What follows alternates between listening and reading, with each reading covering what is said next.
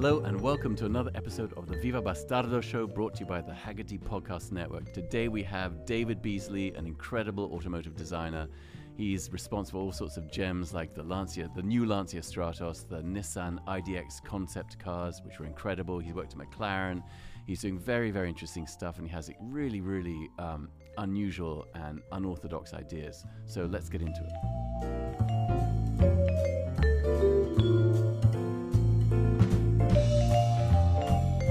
More Beasley. That's not something I've heard in a while. well, that's so much better, man. You know, uh, your name is, your name lends itself to being shouted across rooms by stern uh, headmasters. Yep, that happened. There- if we had worked together, you probably would not have liked me, man. There was a, I, when I worked in advertising, I worked with this guy called Jenkins. And as you can imagine, it's such a good shouting name. And this is in New York. And when he would come into the office, I would shout all the way across the office. I go, Jenkins! and he and after a while, you can imagine maybe the first time it was vaguely amusing. After that, no longer amusing. oh, I've been called all sorts, so yeah. Oh, Water the sound, duck's back. oh, the sound is amazing now, man. Okay, so so let's just go back. Um, wanted to join the RAF. Uh, Yeah. Why did that not happen?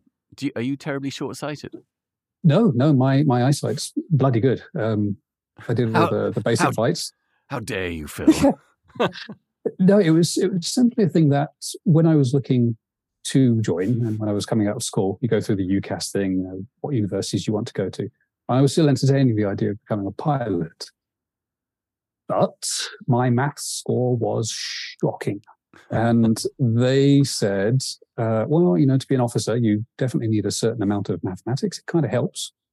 Uh, but if you do a degree with a technical component, then you know, all is forgiven and you can do basic flight and the rest will teach you. So I said, okay. And I was always quite good at art. Uh, I had a wonderful teacher at school called uh, Neville Crouch, who unfortunately passed away a couple of years ago um, from cancer. Uh, but he really pushed me to do design. He said, well, you've got a level head on you. You, you like problem solving, but you're good at art. So why not do industrial design?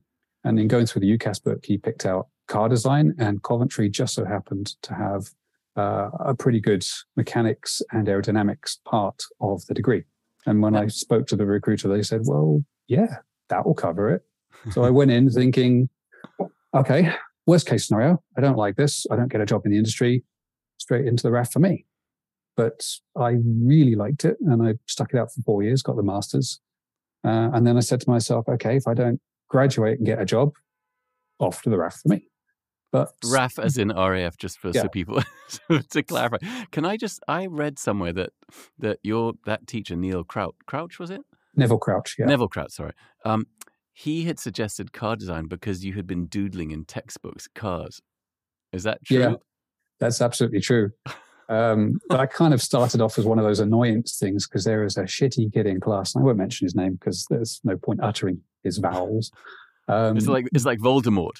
yeah, exactly. What I meant. um, and uh, yeah, I was just drawing whatever, and he was always the smart kid. Daddy had a flash car, and he's like, "Well, you know about cars." And I was like, "Well, I'll sketch one, see what happens." And yeah, just kind of took off from there. Isn't it? Isn't it extraordinary, really, how your the entire course of your life can be determined by the most random of acts? I think when you're a kid, you always imagine when you grow up, you're sort of that your life is much more determined and planned than you think it is. And but instead, some teacher notices you've been doodling cars, says, "What about cars?" And then next thing you know, you're a car designer. Yeah, yeah, that's I, I find this still funny to this day because there are people obviously in my profession who are car nuts, and you've had a few of them on your show. Yeah. I really couldn't give two hoots for most of it. I really couldn't, but I love good design and I love a good story.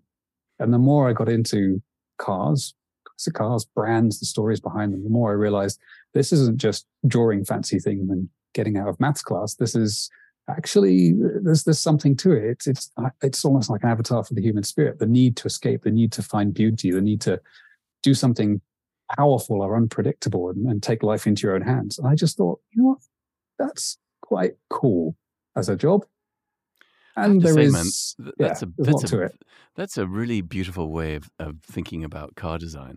Um, and and actually, that well, that leads me. Well, I think well, before we've already gotten into, we've already fallen down the wormhole. But before we continue down the wormhole, we should just explain to people who you are. Who are you?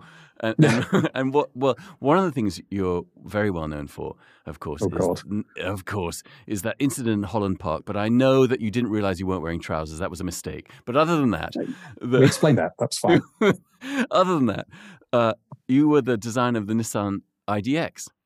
Yeah, I was really fortunate to be working with uh, with a pretty good team on that one. Um, it's a it was an interesting project. It's probably still one of my favorite projects that I've worked on. Uh, we had an 80th anniversary um, sketch sketch program come out, and this was for all of the stu- studios from GDC in Japan, for NDE, NDA. So these are the American and European studios. Uh, sorry, were you, was, sorry, were you were you you were working in Nissan at the time? Yes, obviously, yes. Yeah. just okay. Yeah, it's randomly slotted in from the outside. By the way, I've got a good idea. No, no, it doesn't work that way. Uh, I wish. Um, yeah, so I was at Nissan Europe at the time, um, and I had previously worked in Nissan Japan for a couple of years, and then switched over to the London studio. And this uh, this competition, this global studio competition, came up, and it was all about the 80th anniversary, and it was an open competition. Shiro Nakamura, who was in charge at the time, uh, didn't say anything other than just what is your vision of a car that celebrates 80 years of Nissan. So of course, people immediately went to retro, and I previously worked at Mini, where retro was the foregone conclusion of design. So I didn't want to do retro per se. I kind of did heritage inspired or whatever designer bullshit you want to call that. Um, and it was just uh, luck of the draw. I just had one of those sketches that appealed, and it was quite a bizarre sketch because I was using um, Kenzo Tange and the Japanese uh, architecture uh, movement of the metabolists as reference because that was from the 60s, 70s. And that was kind of the era that most people were going for three box. And I thought, oh, okay, I use that as a metaphor.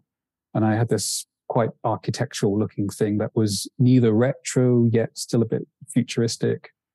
Um, lots of references of architecture in the background, quite Japanesey and it just just stuck. But this uh, was I got in, super lucky. This was in 2008, was it? Uh, uh, when, was, when was that? The idea? no, no, no, no, later than that, right? Yeah, 2013. It was at the most show. Yeah. So we must have started 2011, 2012. Right. So, yeah. it, um, well, uh, God, there's so many things to say. First of all, I remember clearly seeing those and just thinking, like eh, eh, i mean i guess there's always a little boy in everyone and every or little child in everyone who loves cars and every time you see a concept car you always want please please please please be real. Um so i mean that one was so close. I well i was reading about it. I mean it it's it was it's kind of like making the godfather and then the studio going yeah you know we're not going to release this. Uh because it uh, and I understand I, I, I read I read the reasons why not and and and it was a it was purely economic right? They were there were a bunch of yeah no. Yeah no no. how, well, how much I'm going to get shot for this. Um there was a lot of politics involved. First okay. of all Nissan didn't have a platform. Um, they didn't have right. a front engine rear wheel drive so that was a bit of a problem. And it was lightly communicated in the press in Japan so I guess I can talk about it um, we talked to Mazda about getting the MX5 platform, but Mazda had already signed on with at the time FCA Fiat for the little Abarth Spider, so there was that was not going to happen. Yeah, and I think if memory serves me correct, uh, one of the guys who was in charge of the program, um, Satoru Tai, I think, said that when he had the conversation with the Mazda engineer, the Mazda engineer kind of pulled him aside and said, "It's such a special thing doing a front engined rear wheel drive and FR platform, you should probably do it yourself and enjoy it. Which to any engineer or economist that, within the automotive that... program means this is going to be bloody expensive. so that was the first problem. The second problem was uh, one of the chaps who was in charge of product planning at the time, um, he was the vice president, I think, uh, left. He quit and went to Aston Martin. And in doing that, the chap that took over uh, didn't like him so much, so decided to kill a lot of projects that he was trying to push through. Uh, it was like an ego thing. Mm, a little bit, a little bit. And then the third which was really the issue was if they were trying to do it on the cheap and they weren't going to do an FR, could they do it on an existing platform? And there were a couple of options that they could have used, but all would have changed the proportions uncomfortably. And what people probably do know, if you know a lot, a lot about that car, uh, the concepts that is, um, they were built on Silvia platforms. So they were drivable. So it was the old S chassis uh, sports cars. So nice locales, good proportions, good wheelbase. So we've done it before, but didn't want to do it, didn't see the invest. Right. Now, irony is, if that had been an EV, yeah, build it tomorrow. In fact, they could probably still build it tomorrow and it would still cause a storm. But it was just one of those things. I find that the design of that, the IDX, was quite um, ahead of its time in terms of what you see now. That, that this, I mean, you, there's been there's been this massive wave of kind of companies looking back at their, you know, um, uh, Hyundai, uh, Peugeot yeah. with that glorious, uh, what was that? Uh, what was that one they did? The 508 or something, or the they did anyway. Uh, the design's going to kill me because I love him, and he's a he's a brilliant guy, and I love that car as well. Isn't he Gilles, oh, what's the thing? Uh, Gilles something? No, he oversaw it. The the actual designer. Oh, yeah, the name will come back to me. Um, uh, anyway, but uh, but but but your but your IDX kind of was quite prescient in that it, it was a it you know you were kind of you were I mean like you say it wasn't it wasn't nostalgic but it had mm it had ideas of nostalgia. There were things in there that seemed like they were. you're cringing slightly. they, well, it, well, there were things in there that you looked at it and it felt like there were things from the past in there somehow. Yeah, but you yeah, weren't sure what they much. were.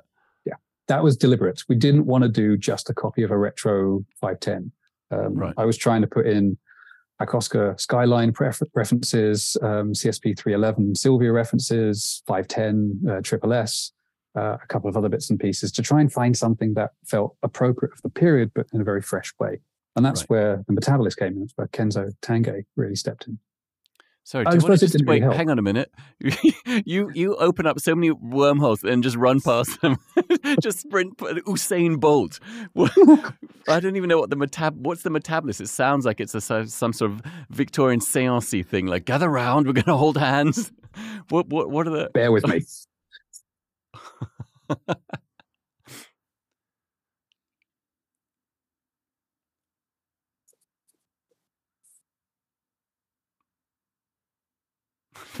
for people not who for people who are not watching YouTube, sorry, that silence I should explain is David running around grabbing some books from his library I am a bit of a book freak. I was just, I just have to explain to people because I, I suddenly occurred to me that there's most people going to be watching, listening to this, not watching it, and there was okay. suddenly a silence. So sorry, that was you running around picking books off your shelves to show. so if you're watching the YouTube, you'll see what's happening. If you're listening to the radio, we'll have to describe it. For anybody who would like an insight into how advanced and how free thinking the Japanese were, particularly during the bubble era. Hang on, wait. Do you book. want okay, so the bubble era is the golden age, the golden uh, part of the Japanese economy where they just had so much money they built theme parks in every village. So you're saying the 80s, 70s, 80s? Well, 80s, 60s, right? 70s, and then it burst in the 80s pretty oh, much. Oh, that's right. Okay, okay. Yeah, I right. mean, they just had it was it was the miracle. They had everything. The manufacturing, everything was built in Japan. Everything Japanese was amazing, and they just had so much money. It's ridiculous. And in that period, that's when, at the beginning of that period, that's when they had uh, a lot of crazy concepts of architecture and they were building cities in the water and uh, doing all sorts of mad things. And by the end of it, you had uh, insane little uh, K cars with gull wing doors like the Autozams and things like that. You know, the money Sera. was no object. It didn't really matter. Yeah, right. all of that stuff. I love that car, by the way. Me too. I'm um, a huge Sera fan. so getting back to to um, the architecture, Kenzo Tange, this chap, um, yeah. really, really important architect. He set up the metabolist movement.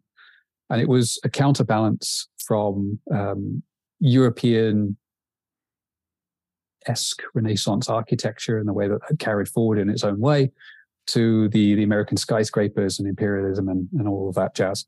And the Japanese offered just another way of looking at it, which was very intelligent. That was um, very three dimensional. And that still carries on to this day, the way that they do their architecture. So if you're ever in Tokyo and you go to Yoyogi National Stadium, which is just in the park opposite the, the shrine, you have this beautiful tented um, architecture, piece of architecture, which is it's just art. I have no idea how they figured this one out, and it's all um, all off of one cable, and then the, the concrete all just under its own weight creates this perfect curve. So things like that, with Oh, these I've cantilevered forms, I've I been love. there. Yeah. And that's what really inspired the nose on the IDX. There was this forward leaning, forward to the future aspect to it. But yeah, I, I think that it just it went down well. I didn't want to put chrome around everything. I didn't want to do the traditional heritage thing. And then when we got to the final car, they decided to put chrome bumpers on it and paint it beige. I see it's left deep scarred. It's left deep scarred. The- It's so interesting, man. It seems to me that clearly you're you're a person who is very interested in in everything around himself, uh, in terms of uh, in terms of sort of sponging it all up and then regurgitating it out in cars somehow. Yeah, that's what good designers have to be. Social right. sponge. Yeah, that's exactly right, man. You have to be kind of a, a sociologist and a bit of a psychologist and a, and a bit of an architect and a bit of a designer and a, I don't know, I, am sure a dozen other things. Um, it seems to me that you spent quite a bit of time in Japan. Um, Yeah. And and uh, it feels like Japan had a real. The thing I've always I'm I'm obsessed with Japan, and the thing I always love. I've said this endlessly, but the thing that I've always loved about Japan is that everything matters. Yeah, very much so. uh, whereas I feel like in the West, things will matter if you're willing to pay for them to matter. Yeah, that's very true. A- And My seems, wife is Japanese, so uh, we I get an excuse to go back every year, which is good. And it's Oh, I'm always so always the little things. yeah, isn't it? It's always you go, oh, look, they're paying attention to this thing, and it doesn't even matter. No one's really going to see it, but it mattered to someone because it's Yeah. inherent. It's inherent in the culture. But but it's so it seems like that that has had some kind of influence on how you think. Would- would you Very say much so. Yeah, it's uh, there was a, another interesting anecdote. Um, there was a guy at Nissan, uh, Inui-san, who now teaches in Italy at one of the top design schools. And we were talking one day about the IDX clay as we're, we're milling around it. And I'm trying to solve this highlight. And I'm having this argument with myself about volume and line versus highlights. And the Germans will always have the perfect highlights in a very Teutonic way and everything's clean. Wait, And hang on, I'm sorry, saying- man. Just to back up a second, we do you have to explain to civilians what these things mean? So ah, when you talk when you, Wait, sorry. you've gone down the, thes- the you've gone down the th- thesaurian wormhole. Yeah. So what? what so a highlight on a car is, if you wouldn't mind. How you perceive the light or the reflections of your surroundings across the body of the vehicle helps to describe the shape. Okay, perfect. That's And- beautifully said. Surprised, I haven't even had a decent cup of coffee yet. Uh, so I'm I'm trying to argue about the the body side and how that should be read versus what the highlight does, because I've got a very simple construction. And you naturally want to pull the highlight of the body side out so that when you see the highlight, it's nice and clean. It doesn't do any funny shapes or anything. But when you do that, you lose all the section in the car. I was like, should I, shouldn't I, should I, shouldn't I? And Inui-san came over and he said, oh, okay. David-san, um, this is very wabi-sabi. You have become Japanese. I'm like, wabi what? Who now? He said, wabi-sabi. And the basic principle is that it's okay to have a flaw. And it was explained to me like this. And I, this has stuck with me. This is brilliant. So every year, say they rebuild a shrine. Um, I'm going to get the name wrong, but Izu Shrine or something like that on the Southern Peninsula. Um, every 20 years, sorry, every 20 years they rebuild this thing. And it's been on that site and been rebuilt for maybe hundreds of years, maybe more. And every time they rebuild it, they make one thing wrong. Deliberately. Maybe a step is slightly out of kilter. Maybe one of the carvings is upside down. Maybe they paint the wrong end of a bit of wood or something like that. And it's deliberate because the principle of wabi sabi is that it's okay to celebrate failure because it proves it has a human soul. So if you take that out and it becomes too perfect, it becomes too Teutonic, um, it becomes too cold, and you lose that sense of humanity to it. Like I don't have an emotional attachment to this, Right. but ironically, the iPhone 3GS, which had the big curved jelly bean back case, which many people went, oh, it doesn't feel technical enough. When you hold it in your hand, it feels right. You know which way up it is. There's that almost imperfection about it, but it's cool. Same with the IDX. I just left the wobble because when you look at it from the rear three quarter, you see perfectly the section of the body side. And they're like, yeah, Japanese, well done. there is a, it's interesting because the, the Japanese have this beautiful eh, tradition and belief in imperfection. Um, mm. Isn't there, shit, I'm going to, it's Kits, Kitsugi. I can't remember that. I'm totally, I'm, I'm sure I'm getting it entirely wrong, but that idea when you you know what I'm talking about when you break a, a oh ceramic, the uh, the gold break, yeah when you break a ceramic jar or, or vase then you repair it but then you and you highlight the crack yeah. with gold to highlight so you turn the crack into something beautiful you you make mm. it into it's a feature not a bug to make it to to to, to dumb down a beautiful idea and I, I've always really loved that idea um, actually funnily yeah. enough um, I was watching a really um, I was watching a little interview with Michael Caine and he was and he was talking. this is kind of tangentially related. He was talking about um, uh, early on in his career, he was doing a play, and and he was supposed to go. It was a stage. It was a set, and he was supposed to go through the door, and someone had knocked a chair over, and it blocked the door. And so he said to his he said to the director. The director said to him, "Use the difficult." Yes, I've seen this. And I thought, wow, that's so genius. Use the difficult because you can always, in the difficult, you can always find, he said, you can always find, like, even if you turn it, you can always find a tiny, tiny way to turn it to your advantage and make something better by using the difficult. And I thought, wow, that's kind of genius. And it's weirdly similar to what we're talking about with this Japanese idea of celebrating the imperfection, making it a strength. Yeah. There's something lovely I, about that. I would take that one step further. Um, before I got this job, I was looking at some options and I spoke to a company in Iceland called Össur, who make robotized prosthetics for people, oh. which was super nice. And I was in this sci-fi geeky period of my life where I was like, oh hell, I've got to watch Ghost in the Shell. I've got to Isn't watch. That all, Akira. I feel like that might be all of your life. There's a bit of that. There is quite a bit of that, to be fair. Yeah. Um, but we're, we're talking um, at Össur, and I was talking to the, the head of design there, this uh, really nice lady, and she was saying that we're still at the period where people who have prosthetics still feel like they're damaged in some way. Mm. And then I, I said, well, okay, that's not entirely true. They're at the forefront of human evolution. That if you lose something, you can regain it, but it's better. Like imagine if you've got this robotized limb, but it has all these extra things, and people walk up to you and go, "Oh my god, that's cool." It's kind of like the Kitsugi thing. I mean, if you had a, a, robotic hand and people didn't see it as a disability, they saw it as an awesome object that you've bettered yourself through the imperfection. I just love that aspect. And design can do that. We can do that. And we now have the technology. Christ, I sound like the million dollar man. I was just going to say that's the six. was it? Was it? It was six million dollar man. Six dollar million man. Has it gone up? It's six more million. expensive these well, days. no, no. It was, it was a six. It was a six million dollar man in the in the in the was that show in the 80s but i was 70s. thinking six, 70s but i was thinking you know six million dollar man now is a round of drinks like what are you going to get like a toe a bionic toe for that six million bucks yeah. but you you but you but that but that was but that was the ethos but you're right though that that's um there's someone who does uh, who does they make they they kind of customize leg prosthesis to mm. make them into art but that's not quite the same thing what you're talking about is something is is I mean, are there prostheses that exist that are better than the original? Yeah, I think they're getting there. Uh, if you look at Boston Dynamics and what they're kicking ah. out the door, it won't take long before that's on human scale. I was just sure watching. I was just watching a Boston Dynamics video yesterday. In fact, it was just it's extraordinary. Mm. I mean, this robot is jumping around, doing you know somersaults. It's just. I mean, well, Honda Honda had Asimo, right? I uh, think uh, Hyundai uh, have got some sort of robotics division, mobility yep. division as well. So I'm just waiting till half their designers have bionic hands with like six pencils on it to do all these sketches at a million miles an hour. they could just, yeah, they could just, they could, they have all the clay tools. Well, I guess no one does clay models anymore. God, that was very Dickensian. Ah, no, we still do them. Really? Oh yeah. That's uh, I was thinking as I was watching the Boston Dynamics thing, I was thinking, okay, I'm just basically seeing the end of humanity. I'm watching my own demise. Well, talking about that, I mean, that brings us to a really interesting topic these days that we're just starting to see is AI art.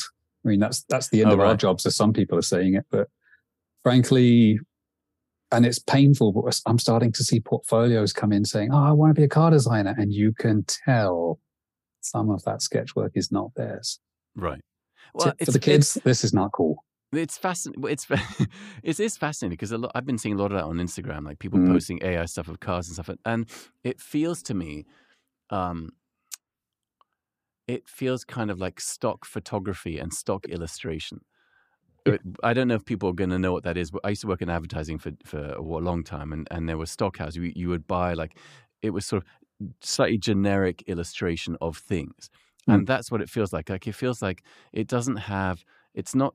I haven't seen anything yet, but I'm not to say I won't. I'm sure we will, but I haven't seen anything yet that that that is genius. But what is interesting about the AI AI generated art is that it becomes not a, for me. It's not about the art. It's about the way in which you pro the, the words used to generate the art. Hmm. That's the interesting part. Like, what are the things you can say to make? Are there? Is there a? I have. What's the thing you can say to make it do something genius? That is a good question. And that comes down to, I think, a good education and a good understanding of the language. Uh, and I think I sound like an old man now. But kids these days, um, uh, there are certain words that would can be completely over their head. But if you were to use that word right, obviously AI knows what it is and would probably pull something out of the bag. I This don't think sounds- they'll ever get this to sounds genius. very- This sounds But- very Harry Pottery. It's like you need to know this. You need to basically you need to be a wizard who knows the right spells. Latin included. It, it's it could be it could be one of those things. I mean, we're seeing a lot of sports cars. Obviously, that's the natural default.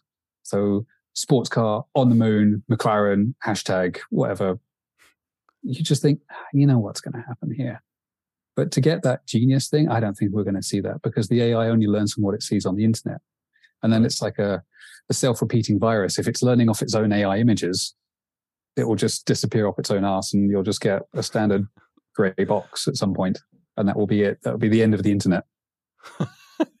Wait, you're you're prophesying the end of the internet right here. Dick Beasley has spoken. on AI generative art. Yeah.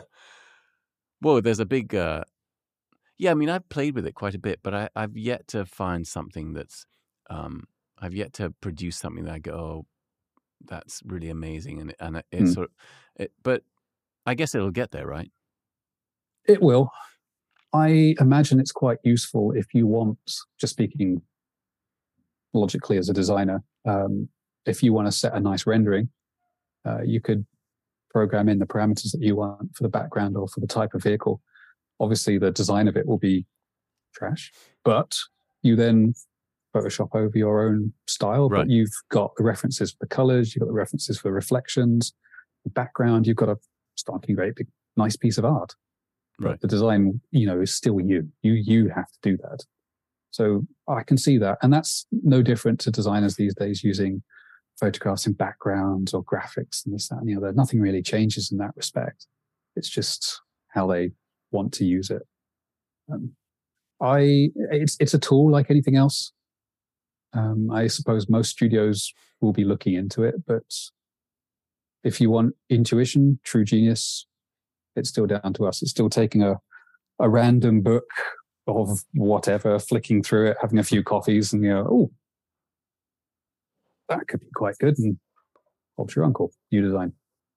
How do you? f- Do people ask you all the time where you get your ideas from? People, people, when I'm when, as an artist, people always ask me that idea, and I, I never have a. There's no answer for it. No, I just say anything, everything, and I start to talk, and then they just switch off and walk away. they just spray you with. They, you get you get the pepper spray or the taser, and then you wake up and they're gone. Easy, hard we not. It's like designer. Okay. My my only the only analogy I can ever make for how ideas arrive is that is this is that you're sitting at home and you're and then the doorbell rings and it's an idea. I'm living in the wrong neighborhood. but you but you know what I mean like there's no and and it's quite frightening in a way because because there is no definitive source because you can't look at a map and point to the location the origin point of ideas you Hmm. kind of just they're just these kind of magical mythological things that will just show up randomly at your door ring your doorbell if you're lucky but sometimes no one rings the bell for a while Yeah, yeah, it, it, it happens. Or sometimes they just randomly pop into your head when you're doing menial tasks. Like I was, Right. I was just fixing a leak. I've got this Swedish heat pump thing, which I need to figure out what exactly what it does. And it sprung a leak, and you're in there mopping stuff, stuff up, and I'm thinking, oh god, and oh, that's an idea to note down later. So covered in God knows whatever it is, note it down on a piece of paper and I'll get back to that tomorrow. But it's just one of those things. I a- loved working in a bar when I was a student. And I would always keep a little notepad on me because if I had a sketch of an idea, whilst you're not thinking, your brain is free. It's like meditation. You don't have to think. If you think too hard, you're screwed. You're just going to go round and round in circles. But sometimes, as you said, it's bing bong, ideas here. And you delivery. Yeah. do you have a note? Do you have notebooks full of ideas? Yeah. So yeah. do you? Moleskine has a lot to answer for. They've taken all my money. do you? Do you? Um. Do you often? I mean, I used to do this when I worked in advertising, and I'd recycle ideas endlessly. Like, okay, you're not going to buy it. Well, you know, a year later, what about this idea? And you'd pitch it to a client like it was a new thing. Uh, or can you not reveal? uh, yes, I think any designer will do that if they really truly believe something's a good idea and they haven't managed to get it through. Of course, an element of that will always repeat itself. Um, I also used to work in, in Italy. I was rather lucky to be part of Pininfarina. Oh, I'm and, glad you. I wanted to ask you about that. Yeah. So the, the, Italian style houses were renowned at some point for um, changing a grill, selling right. an idea. And I used to own a DeLorean, which uh, Simon ah. alerted to it last week. That was my car, which he bought off me. Uh, but I was researching for writing a book on DeLorean on the design. And I was going through all the archives from Giugiaro, and you just see how many of the cars that he tried three or four ideas and obviously hadn't got through into production. He's like, screw it. Uh, this is going to go on the next one. And bingo, you've got the DeLorean. Well, well, of course, man. I mean, it's uh, Giugiaro and Gandini, but in those two in particular, they're famous for like they were eco-friendly before it was eco-friendly in terms of recycling ideas. I yeah, mean, the very economical. The, what's that Ferrari? There's a Ferrari that ended up look, being the Fiat X19. You know what I mean? The oh. concept car. Yes. Ah. I mean, Rainbow. It's, yeah, yeah, yeah, exactly, yeah. exactly. Yeah, it's fantastic. And then you see, oh, now it's an Xperia X19, but smaller and less kind of imposing, but similar design, similar proportions. And affordable. Like, uh, that yeah. helps. Yeah. Uh, so uh, wait, tell tell me about what was it like? What's it like working for? I mean, working for Pininfarina is it's like I don't know going to like you know if you're Catholic, like going to work for the Pope. Or that's a shit, and that, that's the worst, the worst, the worst fucking analogy. But anyway, uh, I mean, what was that like? What was it like working with the Italians there? Uh, it was an amazing experience. I call it my third degree. Um, you learn so much. I, I went in as a cocky kid coming out of BMW Advanced and um, thinking, yeah, I kind of know my shit. I've, I've got a few tricks up my sleeve when it comes to design. And you walk in through the door and realize you know nothing. And within the first few weeks, kind of the, a, couple of the old guard there, Valier come in or um, uh, Goran Popovic, uh, just to name a few, who barely speak English, but would take the time between a cigarette and a cup of coffee to say, you know, when you do the lines, it's faster. That's it. That's all you need. And it was all about just learning proportion, the stance, the simplicity of read. And they just don't teach you this stuff in schools. Sorry. Okay, granted, back, pinning wait, is very unique to that. Hang on. Simplicity of read. you clearly have not. I feel like you haven't spoken to a non car designer in maybe 10 or 15 years. Am I the first regular person who's spoken to in years? COVID's been cruel. Simplicity of read. I mean, I would imagine it's it's like a. Uh, well, you tell uh, me. Sorry. Okay, so when I say simplicity of read, it's it's how you get from the front to the back, and in the seventies, so we're talking um, after Sputnik. So when the space race kicked off and Italian cars suddenly went from big, sexy, voluptuous numbers like Miuras and, and 250s to uh, modulos and Stratos Zeros and things like that. So there was this crazy wedge sci-fi action going on. And even then, and Pinin was the master of this, they aligned all of their details or allowed the bodies or the, um, called the waterline, the, the reflection on the body side where it's coming all the way through the car to still pick up on all the details. So top of the nose, center of the lights, side vent, door handle, fin, tail light. They're all in one line, even if there's no physical line to connect them. That like simplicity a dot to, Like a dot to dot yeah. drawing when you're a kid. And in the 70s, it got a little bit more literal because they were doing clamshell constructions or two part bodies. So there was literally a line or a swage or a molding or something. But it's that simplicity of read, which is the first part of it. But the second part of it is not complicating it with too many themes or graphics. So if you just have one nice, simple shape, you've got that really dynamic line that comes through the car and maybe just one jewel of a detail. That's all you need, and that's memorable. That's what my friend calls me. Uh, that's what my friend calls the design is called the eye of the duck. Have you heard that phrase? No, but I'm going to use this now. Go on. The eye of the duck is that one. It's my friend Bradley who he runs a, a, a watch company called Autodromo. He's also I know Bradley. Yeah. Yeah. So he talks about the eye of the duck, which is this one little detail that kind of makes it all. It, it, it becomes, in some ways, the linchpin of the entire thing. Like with this one detail, it makes everything sing. Yeah, yeah, totally. And and it's kind of a fascinating idea. So The of the duck. Uh, well, yes, Stratos. Well, okay, well, so I know you designed the new. I had a Stratos, um, which in which, funnily enough, uh, is incredible from the front. I always found the side view. Uh, it was surprisingly bloated in a in a weird way. I found a bit fat from the side, but um, but the front three quarter, oh, amazing. But you designed, didn't you design, help design, work on the the new Stratos? Yep, I did. When I was at Pinin, that was the uh, project we weren't allowed to talk about because obviously it was a Bertone car. Right. Um, and uh, it was in the contract, thou shalt not talk about Pininfarina doing a Stratos. right. The, the guy who commissioned it uh, brought it to us through a very convoluted way, and I won't go into that because that's a horror story.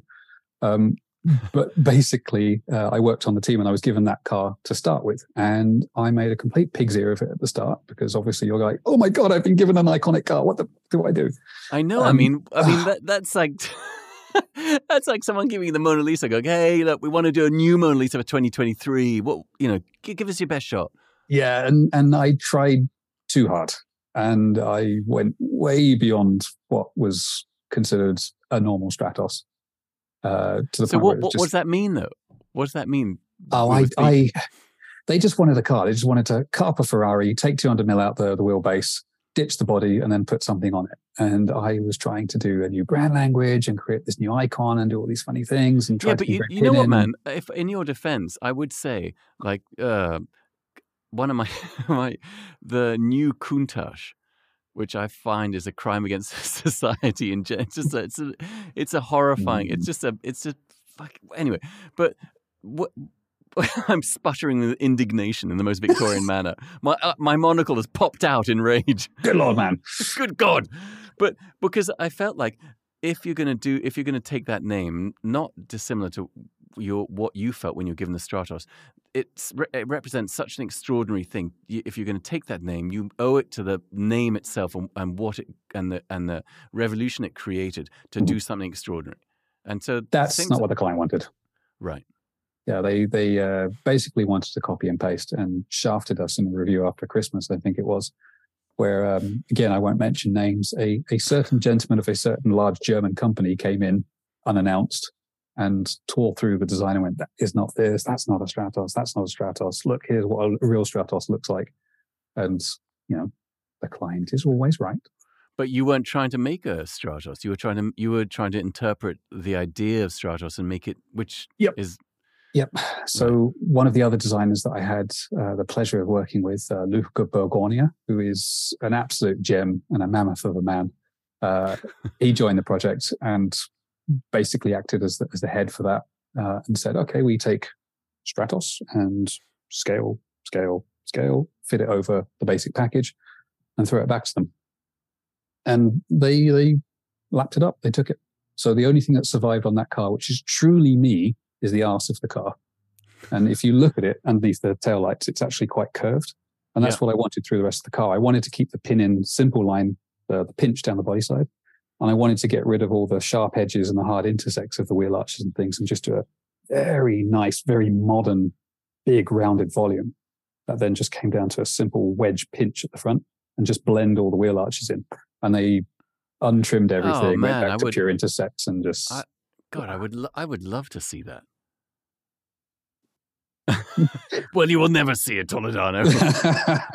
and so I could sketch it on a napkin. But it Yeah. was it was a fun project because it it it gave me within a few months a real sense of the pain of doing a a bespoke car for a client and having to work with a client, but also this amazing can-do attitude of engineers coming in cold into a project and saying, "All right, well, we've got this Ferrari that the guys just spent X amount of money on, and they're cutting off the bodywork, and you're seeing, you know, true Ferrari fans, die-hard engineers, bodywork guys crying as they're cutting this car apart, and then seeing how they can figure out to build it back together with bits from over here and and new structures and new glass. And it was just this can-do attitude of like, we have to build it. We're going to build it. This is the deadline. The client's paid. There's a big bucket of cash over there. Do it. And it's just amazing to see. So whenever I go to a company and they say, "Oh, it can't be done," or "No, that would take too long," I'm like, "No, it can't. We can do it tomorrow. It's just willpower and maybe a bit of money. But yeah, it can be done. This is very un-English of you. I know. I've been corrupted. Wait a minute. Show me your passport, sir. yeah, well, let's not get into that topic. Well, well, one of the reasons I moved to America, although I always felt like um, in, America was the land of of why not, and England was land of why. I always used to think that England was that country of why not, but it has very much become the country of why bother. Right. And that's a bit yeah. of a shame. It is a bit of a shame. But that's yeah. politics. I'm not getting into that. That yeah, is a that, no. Let's avoid that. So, um, I mean, it's interesting because uh, I feel like, in a weird way, there are so many parallels to designing cars and making ads in the sense that I found that my career in advertising was basically like a 12 year argument. You're always. You're always pers- trying to persuade people that what you're saying is genius and what their, and their criticisms are wrong. Uh, ish. Um, but then, uh, but then I had to learn early on that you have to, at some point, you have to kind of you have to at least seem like you're taking on board what's being said and absorbing it and then mm. and then changing things slightly. But how do you find how do you maintain the integrity of your ideas? Oh jesus that's a question and a half. Um, sometimes you just have to blindly follow it. If the gut is right you you have to follow it and if they fail they fail. If they succeed they succeed that's all luck. If, you know, the part of you that says, I really think, I really believe in this, you've got to stick by it. Other times it's okay just to say, and I've had to learn this through bitter experience. Yeah, I screwed up. Didn't work. Okay. Let's start again. Or let's try something else. Or yes, that idea is better. I've always believed that if you truly believe in the integrity of your idea, other people will believe in it too. If you're just, you know, this one guy whistling in the wind, you're probably got a hell of a lot more to sell. And it's never going to be an easy task. So if you can get your ideas, the integrity to remain, it, it really is down to just passion and selling it and just being honest about it all and trying as best as you can. And the other thing I believe in, if you are passionate, people will see that passion and you will be able to say, okay, if guy really believes in it, let's give him a shot rather than just coldly ignoring it. I think Simon actually said something interesting on, on the last uh, podcast that you did. Um, that you know, if oh Christ, I've just forgotten what you said. I was going to quote him verbatim. Um, okay. This is, uh, the jo- this is the joy of aging. yeah, shit. I'll come back to it. But the, the, the principle, the, the principle was that if if you truly do believe in it and you you can push that idea that if you if you have that passion, people will see it. They they will believe in you, and it does make it a hell of a lot easier. I've been in presentations where people have put hundred sketches up on the wall, and it's great artwork. And you ask the designer, "Which one do you really like?" So, uh, mm, okay, that doesn't sell it. Right. If if you've got a a hundred sketches, and maybe just one is that like this one, and it's the weirdest one. Everybody goes, "Oh shit, are you sure about that?" But okay, there's something in it. Push it, try it. Let's see how far you can get. I've worked with some crazy designers who are amazing about that. Well, and it's just it's worth every every minute of pain to try and get it to work to stick by that integrity. Well, just jumping. I mean, well, well, look. Ultimately, passion is convincing. Hmm. But you're right. I mean, you're right because if some when you look at people, particularly design, always really interesting and and new design always requires a leap of faith from the from the people who've not conceived it. And yes, the, yes, and, right, and that's the, and, that's the Simon the, thing I was about to say. And the, is that what? Uh, well, and the but the the thing that builds the bridge that allows them to make that leap, if I'm going to continue this metaphor, is your belief in the in the in the lunacy of what you're saying. If you are mm. utterly convinced, then people go, well, he believes it so much that maybe we're not seeing quite, we should, we're not quite seeing it, but we should let him go with it for a bit. That yeah, yeah. Uh, yeah, it does. No, and that's what I think Simon was saying, similar sort of thing. It's like if you're immediately saying no to an idea, you think, why am I saying no? And then go back to it and right. go, okay, let's just give it five minutes. Maybe my prejudices or my preconceptions have already been outdated. Maybe I'm just an old fuddy duddy and I need to rethink my, my outlook. And that has really taught me to kind of stick by stuff sometimes. I might look like an old geezer with a bow tie and a silly waistcoat, but uh, I assure you my ideas are slightly more on the crazier, fresher side than that. I assure you, sir. It's actually yes, funny. It will happen. it's actually interesting because I've found that myself that I have sometimes I instinctively recoil when I see things, uh, and this is the most ridiculous of examples. But I I own a De Tomaso Guara. Speaking of unusual designs, so uh, I think it's in person. It's really an interesting thing, um, I think. But the thing that there's the, it, what really bothers me is that on the bonnet there's a, there's grills on the bonnet and i think they're just terrible. Immediate to me they just don't they seem out of sorts with the car so i i asked my friends autofabrica in england i don't know if you know those guys. Yeah. they design the most amazing cars. They designed a couple of they came up with a couple of grill suggestions and one of them and immediately I just said, I looked at them, I was like, no, this is no good. And I came back a couple of weeks later and I looked at one of the grill ideas and I thought, wow, that is amazing and it's and it's totally in keeping with the design of the car but it was so it was quite it seemed so radical that immediately I, I said no. And then you know when you and then i'm and then i was just disappointed in myself for not being able to see it immediately. I thought how could how can i not understand that that was really great at the time? It's one of those things maybe between the time that you first saw it and when you saw it again you'd seen something else that had sparked that or had led you down this garden path into this this idea. And it's like if we're having ideas in the studios, we're coming up with concepts, and uh, maybe the top boss says, "Ah, no, too much, too much, do this, that, and the other." It's not right then. It's not to say it won't be right in the future. You alluded to it earlier when we said, "How do you recycle ideas?" and is that okay? Yeah, it's okay because you will come to a point where maybe that idea that you had is absolutely applicable. But somebody says, "Oh, fuck, actually, that one now it makes sense." This guy's kind of hinted at it over here, and oh, okay, they're running with it. Let's get in there. Let's let's do it. Let's get ahead of the pack now. It's it's that right place, right moment type thing. So can we just let, can we just jump ahead for a minute? You are now working at Lynk & Co. Yes. And which, uh, which I've, I've never heard. I don't, I, well, I don't know what it is, but you keep posting on your bloody Instagram this car and I keep going, fuck, that looks, what is that? How can I get one? It looks amazing. And to me, that seems like a sort of compendium of really interesting ideas and lines and shapes that, that, that are quite beyond where we are in terms of what cars look like now. So, can you please explain to me, Victorian gentleman?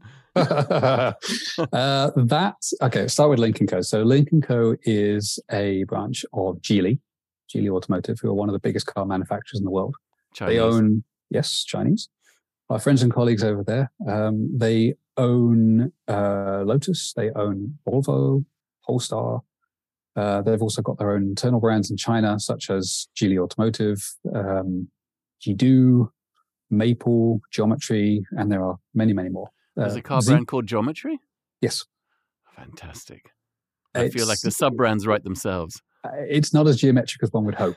Here's the here's the four door Pythagoras. that could that could be the new naming structure. I'm not allowed to talk about it. Um, I don't know, honestly. Uh, but Lynk & Co was this interesting moment in time when Geely took over Volvo, and obviously Geely were at the the more uh, common end of the market. I would say common, but they're like Volkswagen, and they had all of a sudden they had the the upper end Audi stuff because they bought Volvo, and I thought, well, how do we make use of all this investment? What are we going to do?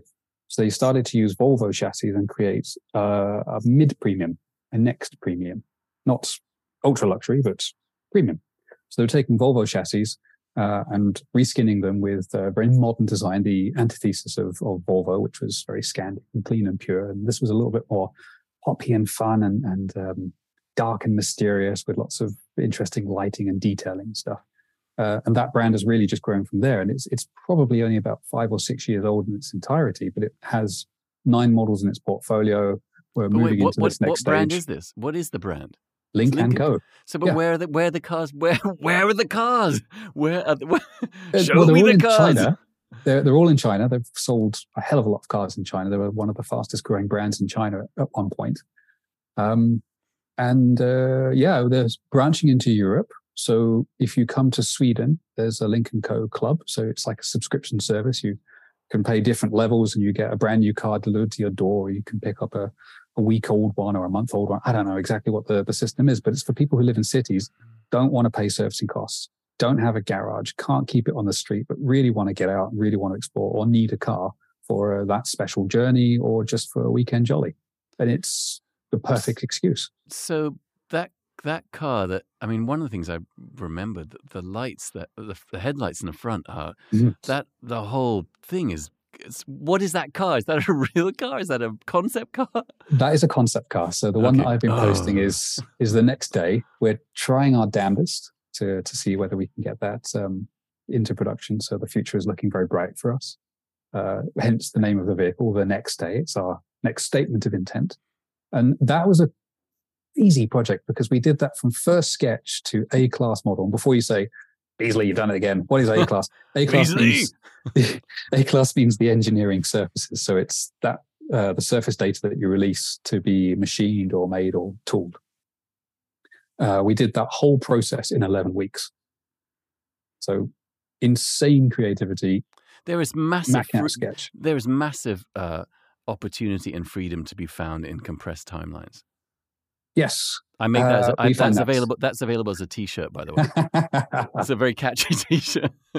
it's um, very much the uh, the uh, the theory of how we work at and Co. Um, our friends and colleagues in China like things to be done yesterday, so it is a great challenge to do things in a timeline of half or a third of what the industry standard is. And honestly, the team that I'm working with, they just run at 110 percent all the time, and we keep getting things done, and it's incredible to me, absolutely incredible. I've never So seen it- anything like it. it, it, the distance between what you have on, uh, I mean, everyone's going to be running to your Instagram account. What, what, Yeah. what is, what's your what's your Instagram account? We should let people know so they can see. The, Uh, what I forgot. Come now, Beasley. Oh You- you don't. You don't. know- It's it, the, uh, might have it's a- changed it. It's got a peculiar name. UN Design Bureau. That was the name of my Undesign Okay. Bureau. So that was Un- the name of my limited company when I was a freelancer. Okay, so if you go on to Undesign Bureau, everyone who's listening, all three, all, all three of you, uh, you'll, see, you'll you'll you'll see. So the distance between what you've created, which I think looks incredible, and actually in uh, in some ways, not in, in part of the family of the Polestar ish. It has, I mean, not to. It does seem like there's some there's some not similarities. It just feels like maybe some of the same words in the same language. But anyway, that is what's the distance between that thing and what's going to be really produced, or is or you don't know yet? I can't talk about that. I, for God's sake, Toledano. nice try. No, Here, um, drink this, Beasley. You'll yeah. feel woozy in a minute. I, I can honestly say that it is serving as a great inspiration. But as soon as we do something like that, obviously we're now looking to the next big thing. Uh, Right. It's a constant evolutionary process. You can't just put a pin in the floor and say, right, that's it. Everybody go on holiday. We we are constantly moving forward, and that that model, particularly the concept car, was just a great statement of intent to show what can be done in not only a short timeline, but also how we evolve as a brand, even though we're still very young. So a lot of the language, for example, was an amalgamation of some of the designers' work that we see in the studio that we placed onto one concept. So we there's a lot of elements on there, and it is quite a busy design, but there is a common thread, a, a singular read through it, um, like the the pinch, the what we call the Y shape on the body side.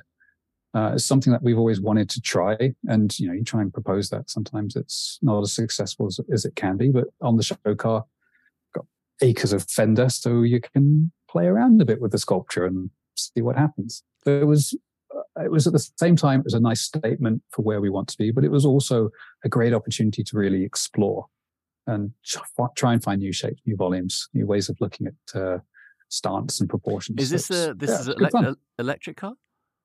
that one was a hybrid. Hybrid. Um, so, you know, we, we do have hybrids in our range. We are obviously moving on um, to the future in, in various guises of powertrains. And um, yeah, it was just, it was all part of the story. So if you ever read all the the, the bump about that. There's a good reason why it's a hybrid, and there's a reason why it's positioned and shaped and and uh, cut the way it is. Do you do you think that we are, are kind of approaching another golden age of car design? I mean, let's just say the 70s, to me at least, the early 70s was this, or late 60s, early 70s was this amazing period. And then we went through this sort of doldrums, the 70s, 80s, not very interesting. I don't think we're approaching another golden age. I think we've shot ourselves in the foot with that one. Really? I think, yeah, I I think we're about to go past it. And the reason why I say that is because this whole flying car drone thing is just, uh, pardon the pun, it's a terrible pun. It's just about to take off. ah, this is fascinating, man. So hang on a minute. You think that we were sort of on the cusp of amazing car design, but it's going to be superseded by everyone's going to be jetsoning around in flying drones?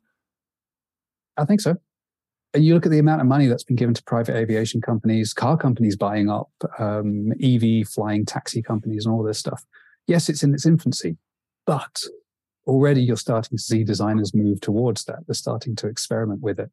We're at that horrible period of what happens if you just stick wings on a car. Oh crap, no, that's a bad idea. Let's actually just put Rotordynes on it. Let's let's change that. It's in its entirety.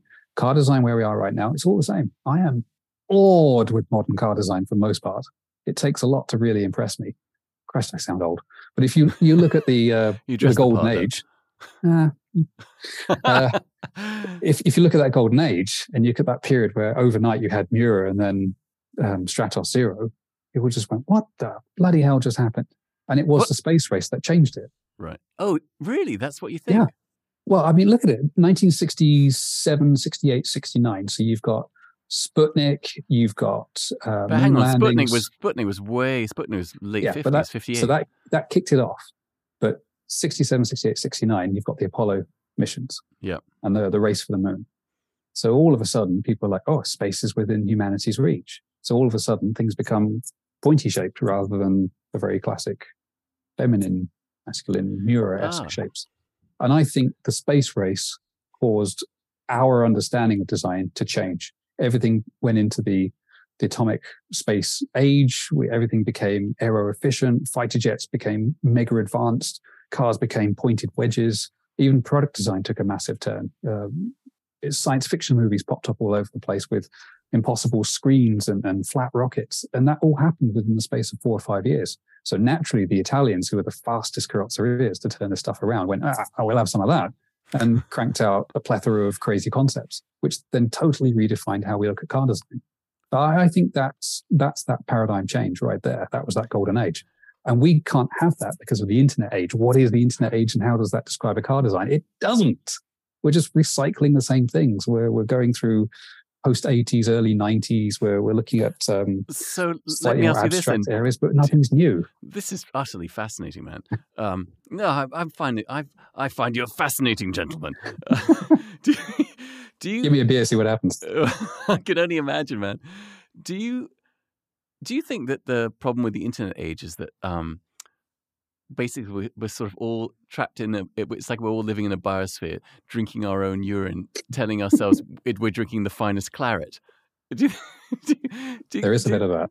Do you think that's what's happening? Because we're all sort of because it's so kind of omnipresent and it's and it's it, it's so kind of it, we just all see the same stuff repeatedly.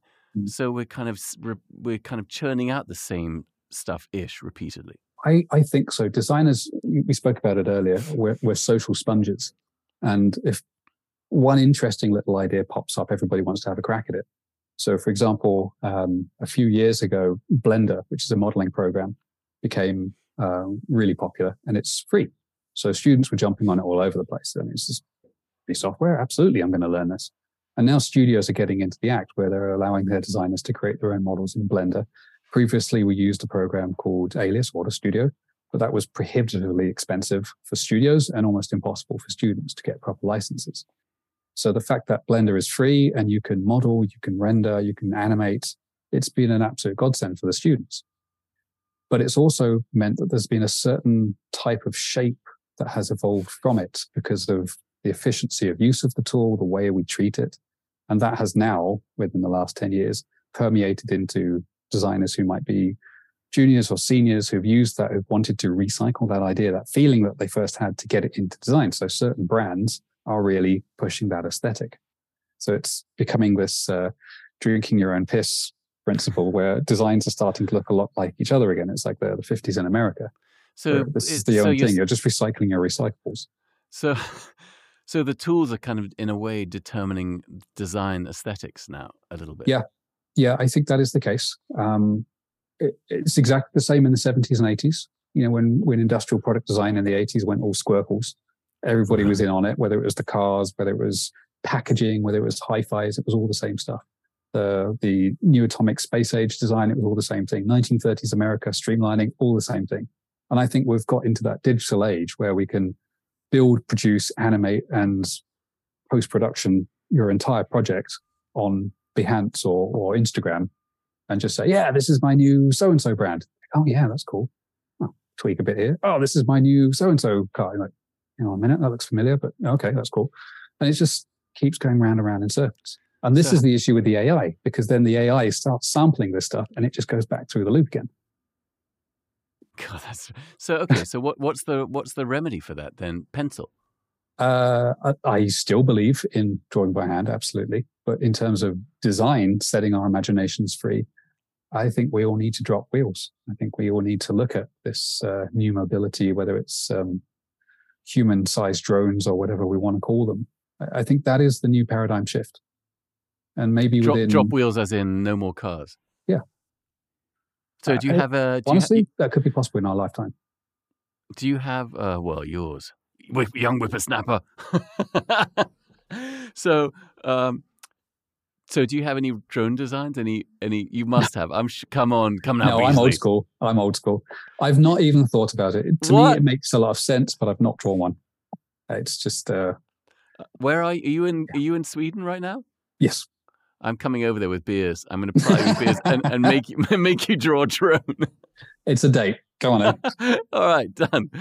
God, this. Oh, oh. Okay, so um, I, I'm going to quote to you a quote that you quoted. Oh Christ. Olafur Eliasson. Yep. Do you remember that quote? Awesome art, artist. Art poses questions. Yeah, amazing artist. You, art poses questions. Design offers nothing but answers. And then you said, in today's climate, we need answers more than ever. Yep. Yep. So, answers for stupid questions mostly. but uh, questions relating to mobility, I think, is uh, is still there's a lot of unanswered questions. Um, companies obviously looking at uh, various forms of mobility. If we're still talking cars, or could it be last mile, or uh, these bloody e-scooter things. I hate those things; they're a death trap. But we're still looking for that for that answer. Um, Do you I mean, have an even, idea? Do you? I'm, I'm sure. I'm. I'm willing to. I'm sure you have an idea. I think uh, this sounds like a terrible plug. It's not. I actually do think where Lynk & Co Europe is is a good answer. Why? car companies need to produce vehicles. We, we need to keep people employed. We need to keep the economies going. Uh, we need to keep updating technologies. That's a given. That's the way that this consumerist society works. And specifically as a car designer, it keeps me in the job. But not everybody can afford a new car. The price of materials are going up. So therefore, the starting price of cars are incredibly expensive in some cases, especially if we're talking EVs. So if people can't afford a car but need access to mobility, what can we do? And things like this Lynk & Co club, where you sign in and get the vehicle when you need it, will be delivered to your door. And let's think maybe two, three years from now, if this next generation of autonomy comes in with the way the cars drive, um, disabled people will be able to call up a car for when they need it to go see their friends, and the car will just arrive and take you to that place. That is a question that we need to answer for society. How do we keep mobile? How do we keep the, the gears turning? in both um, the, the, automotive sense, but also in an industrial sense. But equally for a societal sense, we, we need to answer the question of how to get people to, to move, how to get them out and well, about. Well, there, there are two answers. There are two questions and two answers. The what you're talking about, the Lynk & Co current model, is an economic solution, right? In a um, way. Yes, but, but, you're not. But I'm. But it's not a technical uh, revolution in the sense that oh, okay, we're not we're not we're not the, you talk about the next step, like drones or you know whatever, yeah. like bionic suits that you just show up on your door. You put it on, and, it, and it's seven, it, ten league, or was it seven leagues, ten leagues? What were the boots? How many leagues they cover? Ten league boots? Oh yeah, it's, it's ten something like that. Yeah. anyway, but, they have multiple league boots that you put on, and uh, actually, funny enough, I was just I saw some. I, I, I don't know what I, I, my my viewing habits are peculiar. There, there are these shoes that you there are these things you put on over your shoes that are battery powered that make you walk at twice the two and a half times the speed of normal walking. But you're just walking normally, but they somehow amplify your. So that's a mobility solution. Sounds like crotch rub to me. Sounds like what? Crotch rub. the tailor's uh, no. going to hate you. Yeah, no one's gonna. It's not good. You can't wear those shoes if you have corduroy. Imagine that. Oh, but, Jesus, static. that could be the new battery. That's how powers the world. that's right. See, it's always thinking up They always work out there, Beasley. New idea. No, it's okay. Mobility is an interesting thing, and getting people to use mobility. But I don't believe in these little e-scooter things because you have to be out in the elements. And I live in Sweden, where it's Fifty Shades of Grey. And most people think it's an erotic movie. No, it's describing the weather here in Sweden. It's pretty awful so you're going to want comfort. So you're going to want your own space. So you still need this little cocoon. So whether it's on wheels or whether it flies, people still want that nice, calm, quiet, dry space that they can call theirs. What we need to teach people is not to treat them like public toilets. So I worked on one project in uh, in Pininfarina, which was the Bolloré um, Auto Electrica, the B0 car, which became the, the Paris Bolloré uh, higher electric EV car. I don't know if you yeah. saw those. Yeah. And okay, the the concept was a nice little car. The production version didn't hold up to its promise, but people just treated them like trash. Those are the electric cars shocking. you have in Paris right now. Yeah, and yeah, they've, they've junked them all. There's now they're all in fields. They're just all binned. I, I was always amazed at how abused they looked. Yeah. Oh, they were terrible because people don't care if it's not their own thing. Right. So they just treat it like trash. Yeah, but uh, that's a, but that's a. I mean, uh, that how do you answer that? That's a question that I'm not sure has an answer unless you have an incredibly cohesive society like Japan, where people right. wouldn't. Yeah. But in the West, they just they just would. I how think you, you, you need to penalize people where it hurts in the pocket. So if you pay your subscription fee and you leave your car dirty, they take a big chunk of money out. Right. It's like you yeah. throw up in the back of a taxi. That'd be fifty quid, does. please. Yeah. Not if you leg it. Yeah, well, you can try. you, know, you just run into a lamppost because you're so shit faced. I've seen that. Uh, uh, yeah, it's just it's just one of those things. And as much as it was painful to see when you walk around Paris and you see like tramps sleeping in these cars, and you think, God. At the at the same time, I can't blame them. Right. And it is it is that answer to what we need in society. We need a, a space for ourselves. So car will never go away in whatever shape or form it is. We always want personal transport. Well, maybe the maybe the secret to, uh, is that people tend to treat spaces nicely when they're beautiful and and ex- and they when they when the space makes them feel extraordinary or lovely, right? Like if yeah. you went into this car and it was so lovely that you thought, well, I, I can't, I don't want to throw up in the corner because look how nice it nice it is. You know, I'm not going to take a dump on the seat because because it's lovely upholstery. Is that is that not you kind of you kind of out lovely people's baser instincts? Is is that is that a design idea? Yes, but then you're introducing class and affordability into it. So, can you afford to look to sit in the nice one, or do you just have to slum well, it a little bit? But that's the thing. But then that's the. That, well, I guess every question bursts another question. Like, well, why can't why can't beautiful things be? Why must they be expensive? I've always asked the same question, and I was I was part of um, the initial kickoff of Datsun when Nissan reintroduced the brand. And I always remember this this one design manager, I think was an SVP or a VP or whatever his title was. Um, and he said, Oh, you have to design a cheap car. It's like, okay, cool. We can design a cheap car. It doesn't have to look cheap. And he says, No, no, you must make it look cheap because you have to make the rest of the cars look better. So they buy the expensive ah, cars. Okay. Like, wait, because I've always thought, um, do you remember the Marc Newson Ford 021C? Yep. I think they missed the trick with that. That should have been a 5,000 euro car. Big plastic molded parts, super easy, but great design. Good materials where it counts, but just the simplicity of it is just good design. So why couldn't you have made that as a cheap car based on the old Fiesta platform? They would be absolute design icons, even though they cost peanuts. Yep. And I just don't understand why you can't do that. People automatically assume cheap, therefore has to look cheap. You have to I- consult I- people. Yeah, I, I don't understand any. Okay, so what, what's um, what's an, give me an example of something that's that's super cheap but beautifully designed. Can you think of it? Can you think of anything? Challenge accepted. That's a tough one. Um, I feel there's people screaming at the screen right- now saying, "Oh, what about this? What about that?" yeah, I know, I know, because I Oh. can't I can't think of anything either. But you know, there's there have to be things out there. I can give you a brand that maybe works. All right. Muji. Oh, you're right. That's right.